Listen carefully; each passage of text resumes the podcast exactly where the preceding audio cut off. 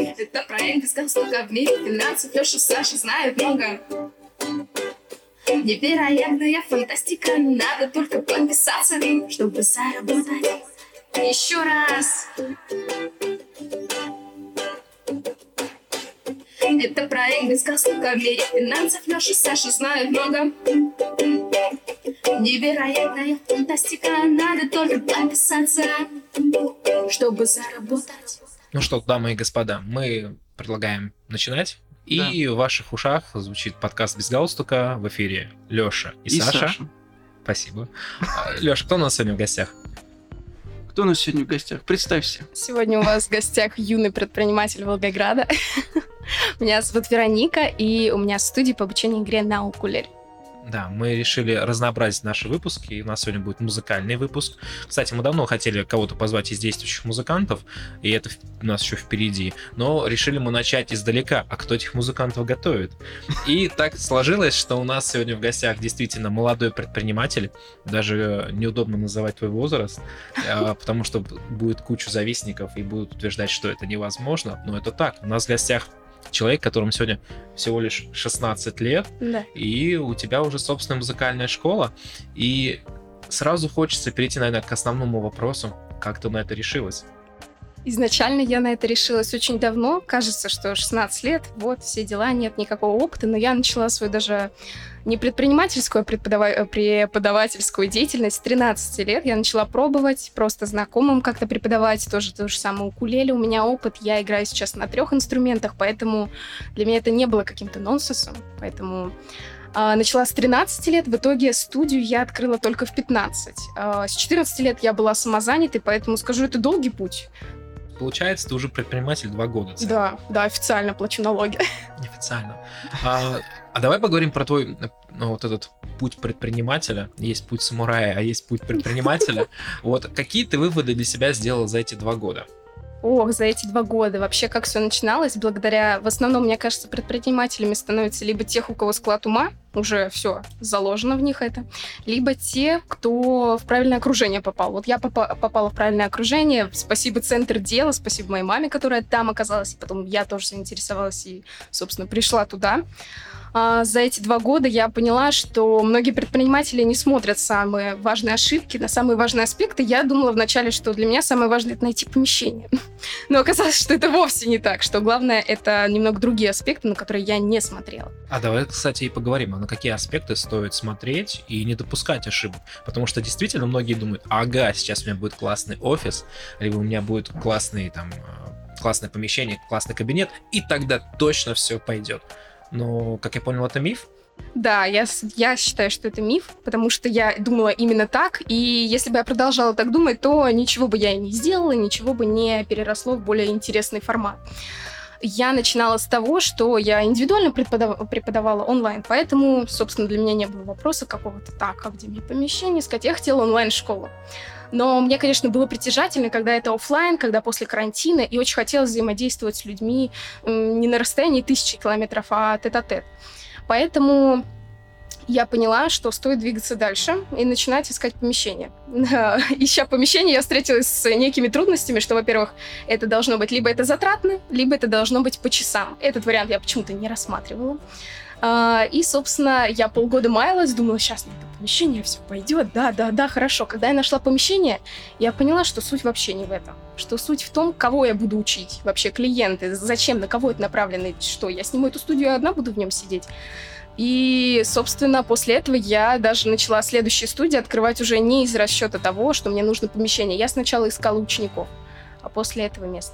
А как же бизнес-план, который все говорят, нужно бизнес-план сначала выстроить? Да-да-да, бизнес-план. У меня, кстати, был написан бизнес-план, но я по нему ни одного аспекта не сделала, не совершила. Поэтому, мне кажется, это какая-то русская душа, что вот двигаемся по любви какой-то. А, поэтому мой, мой бизнес-план предполагал себе немного больше вложений, а так как у меня их, собственно, не было денег какого-то капитала, я всего потратила 10 тысяч, даже, может быть, чуть больше, и всего лишь это была закупка стульев. Все. Я Слушай, больше ничего не Давай потратила. еще раз так акцентируем. То есть твой стартовый капитал был это 10 тысяч рублей. Да, И 10 этого тысяч. хватило. Да. Можно было даже обойтись, можно было с нуля начать. Первый пункт бизнес-плана — сделать бизнес-план. И не пойти по нему. Да. Второй — найти 10 тысяч. 10 тысяч. Ну, я почему акцентирую внимание, я думаю, у многих же есть в голове мысль, я хочу работать на себя, я стану предпринимателем, и люди часто становятся заложниками своих идей и думают, что вначале мне нужно собрать какой-то большой стартовый капитал. Но получается, ты разрушаешь вот этот миф, говоря, что нет, это не так. Ну да, там еще, наверное, были вопросы, откуда у нее деньги на предпринимательство. Признавайся, откуда у тебя да. 10 тысяч рублей? Ой, я же два года все же занималась преподавательской деятельностью, поэтому я себя как и как-то маломальски обеспечивала, поэтому, ну, не скажу, что это миллионы зарабатывала, но на поездку я себе могла собрать спокойно там, съездить в другой город э, с каким-то коллективом или еще что-то. Поэтому для меня эти 10 тысяч, я специально такая думаю, 10 тысяч отложу на будущее. А вот ты говоришь, ты преподавала, а до этого ты как вообще пришла к музыке? Начала ты, ты же где-то занималась до этого, чтобы потом преподавать. Кстати, у меня профильное мое образование до сих пор не закончено. Я же закончила всего 9 классов, собственно, никуда не поступила. И музыкальную школу я пошла только в 14 лет. Посчитайте, всего 2 года. Я изначально начинала с гитары, потому что я загорелась дикой идеей, что хочу именно укулеле. Но родители мне сказали, что это за фигня такая, вообще игрушечная гитарка из детского мира. Я думаю, такая, нет, я же упертая, докажу, что нет, я могу научиться сама, мне не нужны какие-то там преподаватели, я вообще супер круто. Э, Вот, началось все с гитары. Гитара была даже не моя, я на ней а, абы как научилась играть, но все же, кого это волнует. Я сыграла четыре песни и такая говорю, все, мне нужна укулеле. Вы обязаны, как бы, смотрите, у меня есть желание.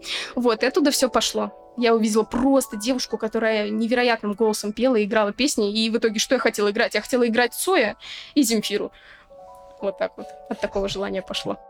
Так, подожди, а сейчас твои музыкальные предпочтения, они расширяются или также остаются в рамках русского рока? Ой, мои предпочтения благодаря ученикам это просто от Вивальди, собственно, до Рамштайна. Поэтому не могу сказать, что у меня есть конкретные... Я очень хочу услышать Рамштайн на укулеле. Блин. Я слышал, я был на концерте Рамштайн, вообще это классно, это то мероприятие, которое я хочу посетить еще раз. Это проблематично, хочется. У меня теперь в голове картинка Рамштайн с укулеле концерт. И я слушал, как это звучит с симфоническим оркестром. Это звучит, правда, великолепно. Но вот как это звучит на укулеле, это, конечно, по идее, тяжелая музыка, и тут в таких Да. радостных тонах, я думаю, это точно интересно. Надо будет найти, это, либо вставить куда-нибудь кусочек, если у тебя есть аудиозапись. Я посмотрю, но у меня, я могу, к примеру, Нирвану сыграть. У меня дети постоянно Нирвану просят. Кстати, если говорить про музыкальные вкусы и предпочтения, ведь дети, которые к тебе приходят в музыкальную школу, ну, сколько им сейчас? Средний возраст? Э, Средний возраст у нас это 8, даже скажу так, 9-12 лет. А есть какие-то у тебя критерии минимальные? Ну, допустим, там, Да, у нас в 5 есть лет я не возьму. Да, да, да, да, да. У нас есть такое. Если это индивидуальные занятия, то просто музыкальное развитие у нас начинается там буквально с 4 лет. Я даже в 14 лет вела занятия с мальчиком 4,5 лет, поэтому у меня в этом плане есть опыт. Вот. Дальше у нас идут группы, в которые можно попасть с 7 лет, чтобы ребенок умел маломальски читать, писать, ну, такие базовые навыки, чтобы ему не было некомфортно. Поэтому у нас делится группа по возрастам, младшая, средняя, старшая. Ну и, собственно, возрастная, просто без ограничений. А ты сейчас единственный преподаватель у себя в школе? Или уже у тебя есть преподаватели, учителя? Да, у меня есть один преподаватель. а, Буквально последние полгода она вела все занятия. Я очень мало прикасалась к групповым занятиям. Я вот вела только там индивидуальные занятия, просто ради своего удовольствия. Сразу же вопрос, а сколько же лет этому преподавателю? 29. О, это получается уже старичок, да? Ну, практически это была э, Ты аккуратней, да, ты там девушка. Ты Да. за себя говори про старичка. Ну Да-да-да, она в самом расцвете сил. Ничего не знаю. ну мы с тобой давно в эту категорию пенсионеров уже перешли, поэтому все-таки молодые, молодые А преподаватели. ученики, ты говоришь, есть старшая группа без ограничений, а есть какие-нибудь прям возрастные там, или условно состоявшиеся люди, которые вот просто, у них есть такое желание, они ходят обучаться? Да, у меня есть достаточно много таких людей. У меня есть а, женщина, которая 45, причем не одна. У меня в общей сложности их было около семи. Поэтому даже мужчины тоже играют. Поэтому вообще нет никаких ограничений. Этот инструмент про легкость, про свободу, про любовь. А если говорить про сам инструмент, вообще откуда он возник? Ты сейчас сказала из детского мира. Сейчас многие подумают, что действительно это гитара из детского мира. А в детском мире продаются Да, гитары. да. А, да, да. Расскажи вообще про сам инструмент тогда. Сам инструмент на самом деле, вот все думают, с Гавайев, но изначально он из Португалии, поэтому вот так он, он плавненько переплыл вместе с э, кочевниками, путешественниками. Ну и, собственно, там на Гавайях осел. Это было укулеле, господи, Раджинью, Брагинью, но это даже не укулеле, это испа- э, испанская, португальская гитара с острова Мадейра. Вот, она там осела, и, собственно, гавайцам не понравилось звучание, такое было, знаете, печальным. А там море, песок, солнце, ну и ребята работали, собственно, на плантациях, хотелось чего-то счастливого. Поэтому вот укулеле у нас теперь даже просто потрогав ее струны, вот эти четыре струны прекрасные, все будет уже радостно. И кажется, что вот такое воодушевляющее. Поэтому всего лишь из Португалии. А музыкальный строй а, укулеле, он отличается от строя гитары? То есть гитара у нас начинается с ноты ми и заканчивается нотой ми, шестиструнная Мгм. гитара. А как здесь? Ой, укулеле отличается, она у нас только в первой октаве, это соль до ми ля, кому интересно. И у нас э, соль, она, собственно, в первой октаве, получается соль, э, и дальше идет струна ниже звуком. Вот, собственно, в этом и огромное отличие и особенность укулеле, что у нее не не от низкого звука к высокому идет. Сейчас у людей, Отлично. которые с музыкой не знакомы, бум-бум. Я про себя говорю. Да. Леш, ну ты часто бываешь не в теме, поэтому ничего страшного. Ну, если кратце, там тоненькая струна, потом толстенькая, потом тоненькая и самая тоненькая. А на гитаре тогда как? А там А, от толстой к тоненькой. Да, А. то есть снизу вверх смотреть. Точнее, Вот, вниз. вот, видишь, Вот я уже могу визуально представить. Просветительская деятельность. Я на занятиях так в основном и объясняю. Тяжело ли работать с детьми? Ой, с детьми не то, что тяжело работать, не- вообще не люблю слово использовать. Тяжело, сложно, трудно. С ними интересно работать, потому что я, как преподаватель, отдаю себе на тысячу процентов. Просто я выбираю, либо ты все, либо никак. Вот, вот либо так, либо так. С детьми очень интересно работать в том плане, что они все разные. И если вы работаете в группе, то э, и вправду надо каждому находить свой подход. Не получится со всеми одинаково заниматься.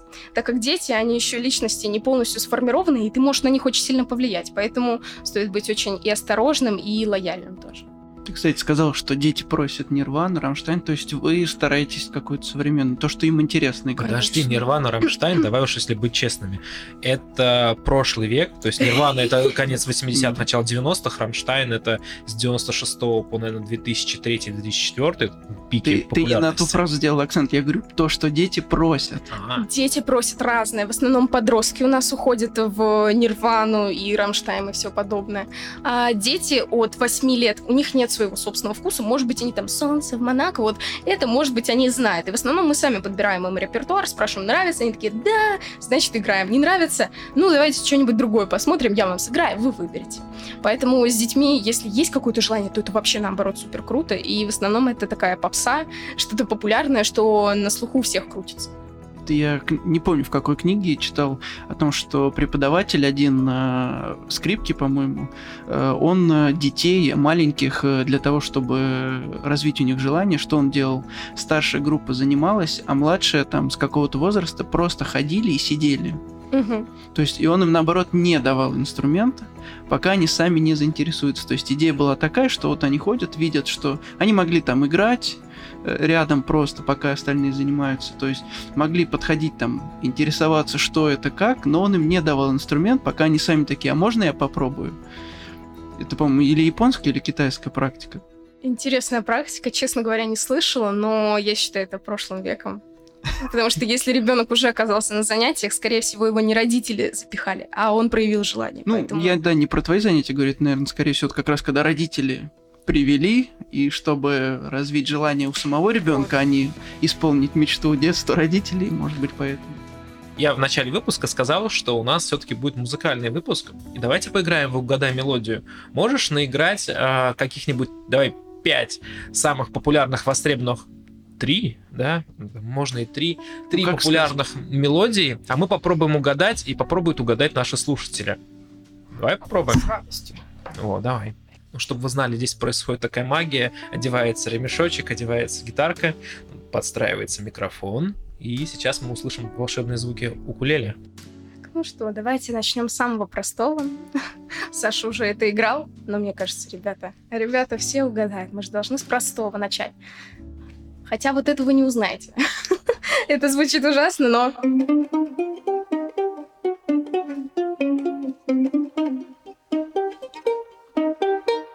Тролль под горой. Да, да. Да, да, да. Один да. А, это мы наиграем. Это автоматическая победа. Так, ну что-нибудь простое. Ну, э- это-то я знаю, да, это я То знаю. Это дать шанс, кузнечик, да? Кузнечик, ну давай еще. Отлично. Ну давайте еще две, я прям Давай, маленькие. Я знаю, я знаю. Что Ну, это? Говори, говори. Ну, это Нирвана. Да, Нирвана. Отлично, так, ну и давайте какую-нибудь, что-нибудь. Тут, тут, думаю, уже все поняли уже. Ну, а ты знаешь, как она называется? Я не, я ну, мелодия Ну, знакома. а как называется? Нет, нет, не помню. А, я не буду выпендриваться, я тоже забыл. Коллизия. Ребята, вы чего? Ну и последнее, давайте что-нибудь из русского такого.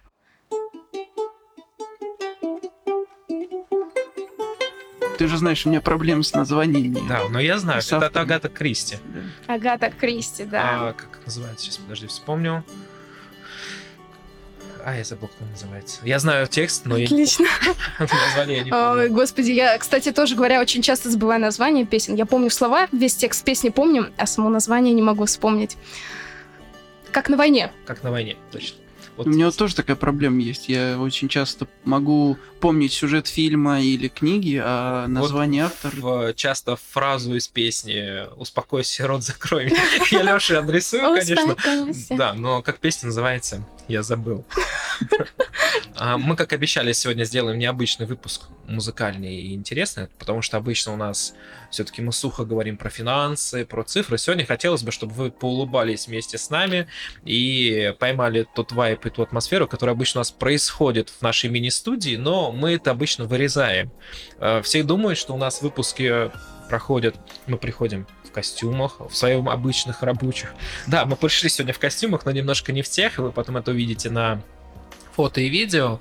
И очень часто мы действительно много с нашими гостями смеемся, но это редко попадает в выпуски. Да, в целом, мне кажется, стереотип вот этих финансов, э, биз- бизнеса в целом, что все ходят в костюмах, и, все ходят на пляж гулять просто в шортах, в футболках. Ну и есть и стереотип все-таки тоже и возрастной, почему мы очень хотели, чтобы ты сегодня к нам пришла в гости, потому что действительно бизнес воспринимается такими деловыми женщинами, мужчинами, что бизнес это всегда именно про это. Но ты, ты развиваешь эти мифы. Я Давай- рушу стереотипы, да? Да, ты рушишь стереотипы, так все рушится. Давай поговорим все-таки еще тогда про деньги. Как ты ведешь бюджет? А, Как ты считаешь там налоги и прочее, прочее? Расскажи вот про внутреннюю кухню более детально. А может быть просто у тебя есть э, человек, который занимается этими вопросами? К сожалению, у меня нет человека, который занимается этими вопросами. Я была счастлива, я думаю, в ближайшее время с э, началом с началом ведения третьей студии в Дзержинском стоит будет нанять бухгалтера, возможно, юриста, и немного расширять степень команды нашей, не только преподаватели. Э, Я веду налоги, все учеты сама. В основном это было до этого очень произвольно. Я записывала в табличку Excel какие-то свои доходы. Э, В налоги очень платить легко мне было, потому что я была самозанятой, просто приложение «Мой налог» заходишь и оплатил все налоги.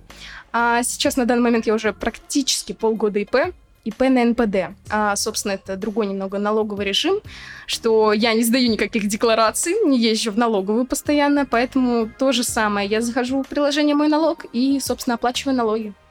А сколько у тебя сейчас школ получается? Три. Три. Я их студии называю, потому что у нас нету лицензий прям. В принципе, укулеле это не академический инструмент, он не признан в России, его не преподают в музыкальных школах, поэтому, собственно, даже получить лицензию пока неизвестно как. А ее вообще нужно получать для укулеле? Для укулеле вот в том и дело, если это у нас как преподавательская деятельность, то стоит, а если это как просто досуг, то нет. Тогда хорошо, получается, у тебя бизнес оформлен как, наверное, э, досуг и развлечения, да, наверное? Так? Ну, практически, хотя мой основной аквет это 85-41, это образовательная деятельность. Ага. Вот. Поэтому, на самом деле, это не очень хорошо. Я не сильно подумала об этом. У меня есть еще два акведа, это которые услуги, развлекательная деятельность, да. Но получается, в перспективе ты все равно хочешь получить, если такая появится возможность ли- лицензирования, да? Я хочу федеральную школу. сеть студий, да, музыкальных школ. У меня большие амбиции. А вообще есть какие-то э, именно федеральные студии сейчас такие вот прям большие, какие-то крупные условно, на кого можно равняться? Именно связанных с укулеле или вот с моей тематикой такой, знаете, экзотической, нет. Ни одной нету, поэтому я считаю, То есть ты это эксклюзивно. Нишу выбрала нужную, да, в которой сейчас нет никого конкурентов. Ну, конкуренты есть, но они маленькие.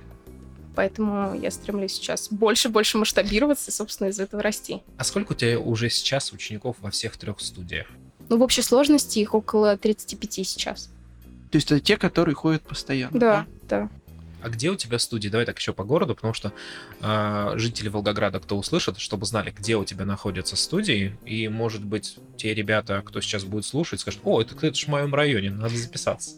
У нас три района. Это Спартановка, Краснооктябрьский и Дзержинский район. На Спартановке мы находимся на парк Спартанец. Там у нас два белых здания прекрасных. Собственно, в одном, в одном из них мы. На Красном мы сейчас будем, скорее всего, в ДК Гагарина. Мы были немного в другом месте. А, на проспекте Металлургов. А в Дзержинском районе мы напротив обе, собственно, на семи ветрах. Поэтому очень ждем всех. У нас скоро будут проходить мастер-классы, постоянные открытые уроки, занятия, поэтому советую всем прийти обязательно. Ты сказала, что ты сама все ведешь, а вот, ну, ты же давно это начала, а со школы это как у тебя совмещалось? Что скажут об этом твои учителя? Мой, мои учителя относились э, по-разному абсолютно все. Кто-то поддерживал мое, ну как поддерживал, никак точнее не реагировал. Для меня это и являлось поддержкой, что знают, но ничего не говорят. Вот. Кто-то относился негативно к тому, что я выбираю как бы свое любимое дело вместо школы. Немного не то что забила, а немного отлынивала, возможно, где-то не ходила, что-то не делала. Но я была очень активна в школе. Я могла там, к примеру, стен газет нарисовать, выступить где-то, и мне все с рук сходило.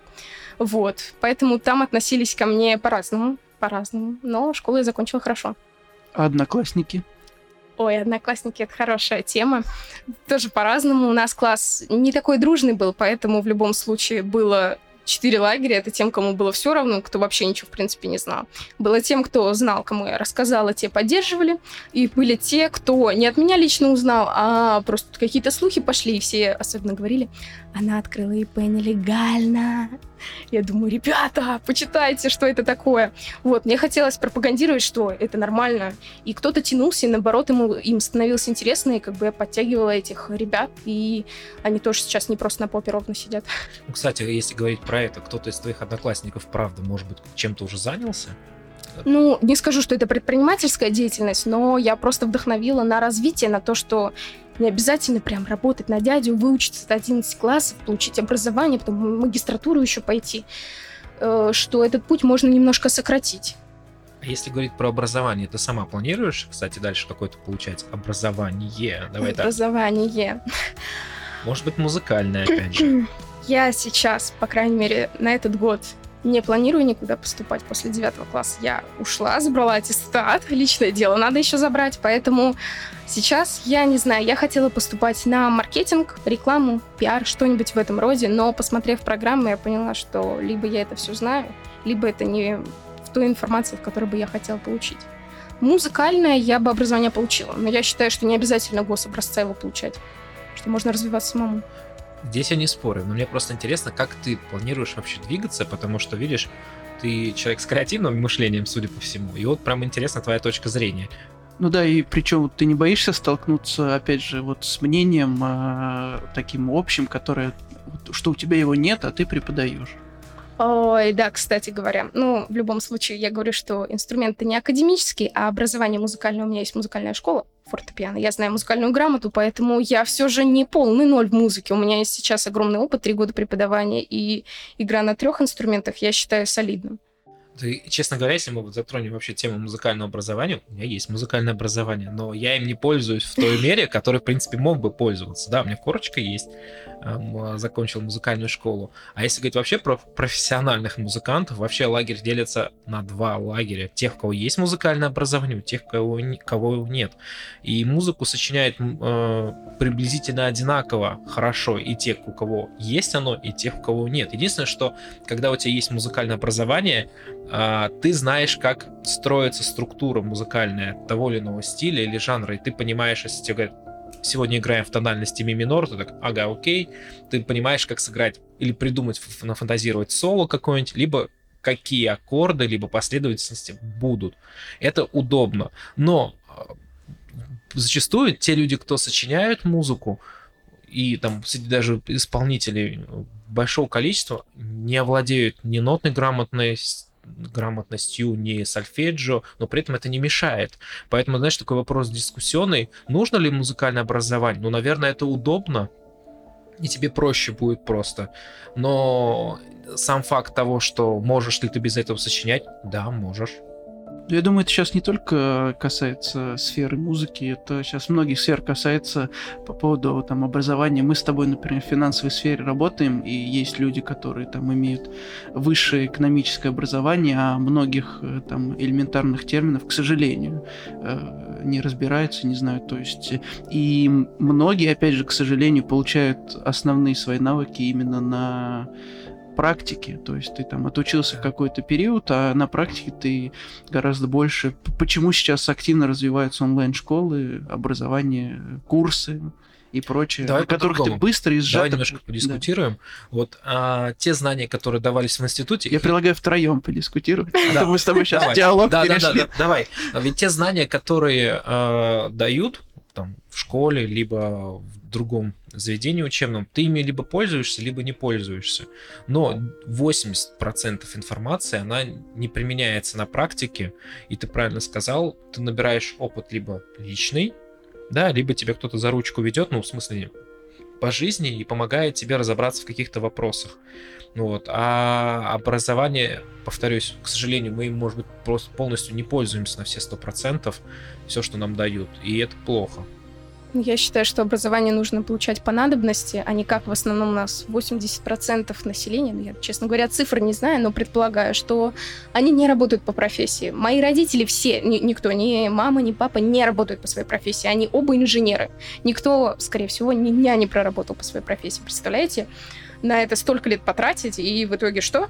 Ничего. Ну, более того, опять же, это мое мнение, что многие э, когда мы получаем профессию да, в высшем образовательном учреждении, э, там нет э, конкретной, опять же, по своему опыту говорю, практики именно той, которая тебе нужна. И зачастую ты основные навыки, которые тебе вот необходимы в твоей профессии, ты получаешь только уже устроившись, куда ты оформишь. Даже если ты условно отучился на инженера то это достаточно обширная специальность, а когда ты оформляешься куда-то работать и уже сталкиваешься с тем, что тебе необходимо, ты все равно учишься заново.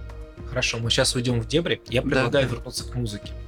А, и расскажи вообще, у вас происходят ли какие-то творческие вечера, отчетные концерты? Как вообще это выглядит? Ну, сразу тут хочется отметить, мы выступали, собственно, у ребят на форуме финансовой грамотности. Ребят нас пригласили, и, собственно, наши ученики в студии выступали. Мы также выступали на маркете.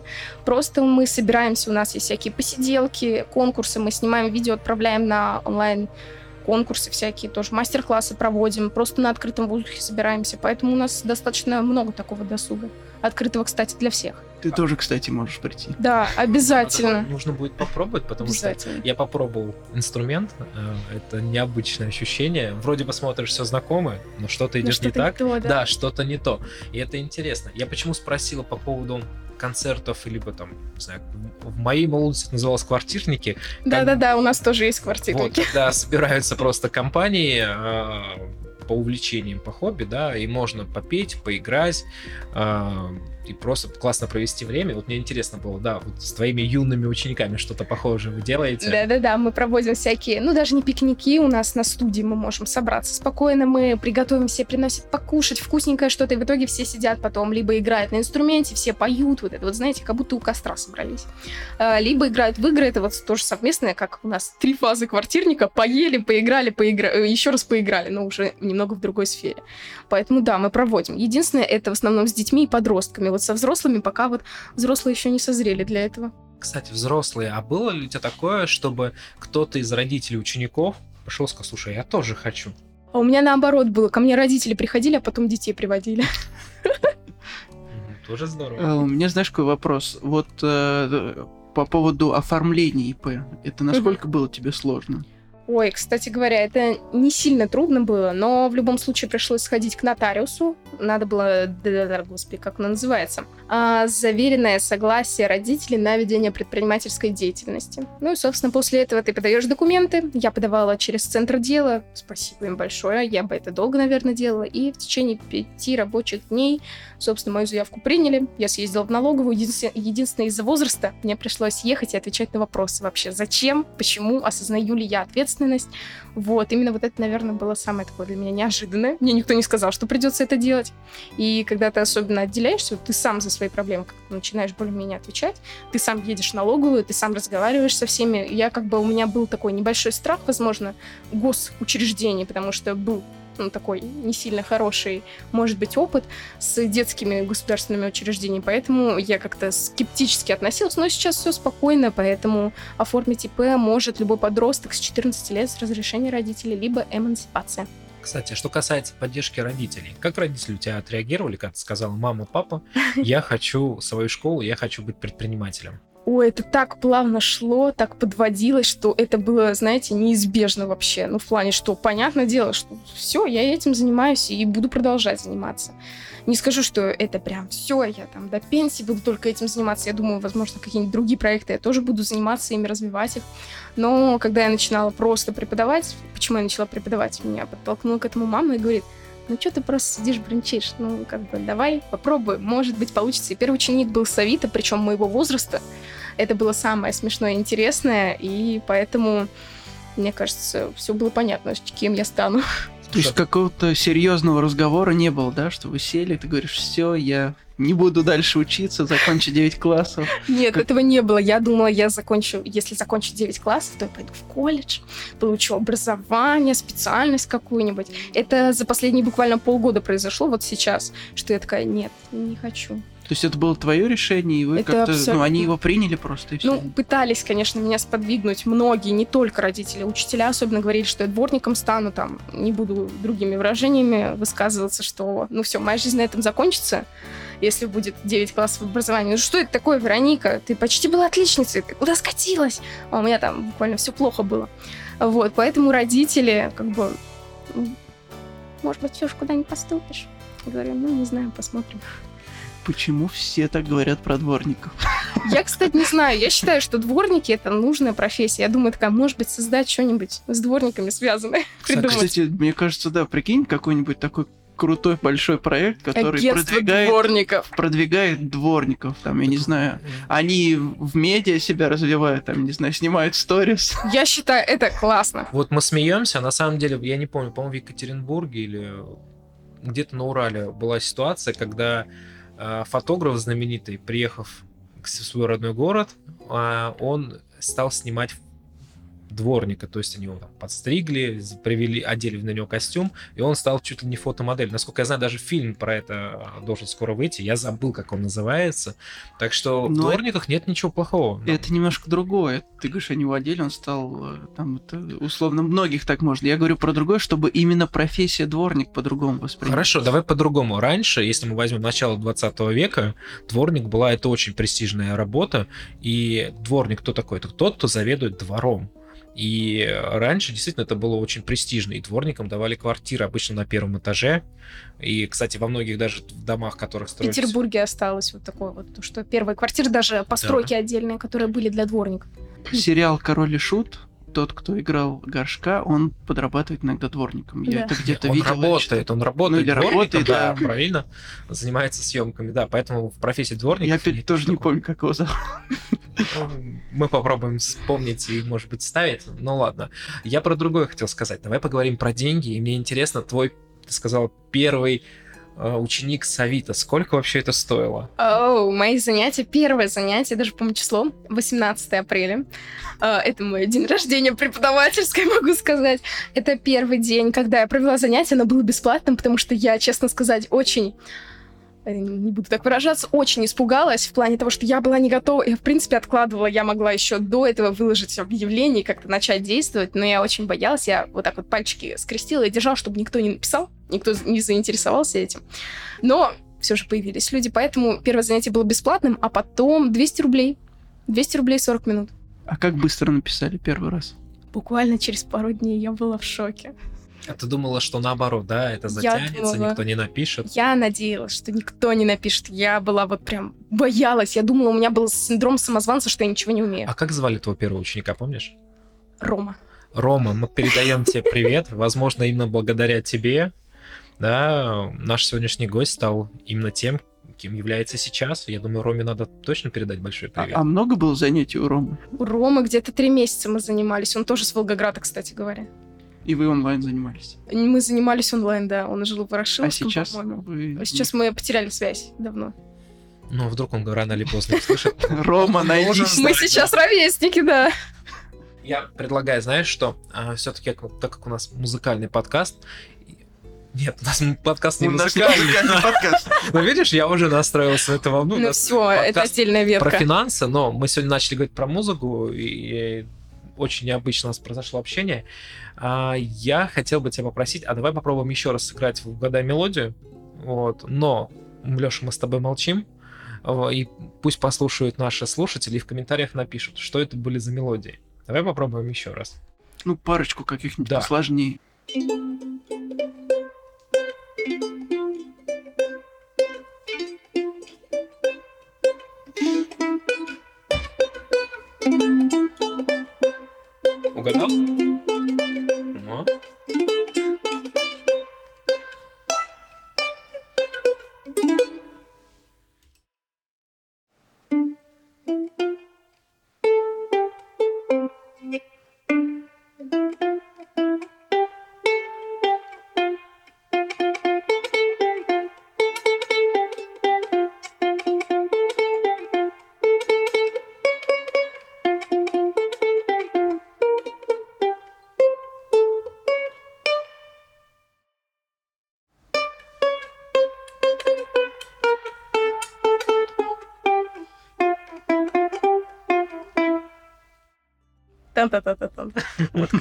Короче, да, у меня сегодня тоже суббота, выходная.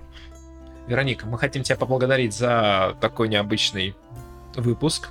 Я по-хорошему сразу помолодел лет наверное, на 10-15.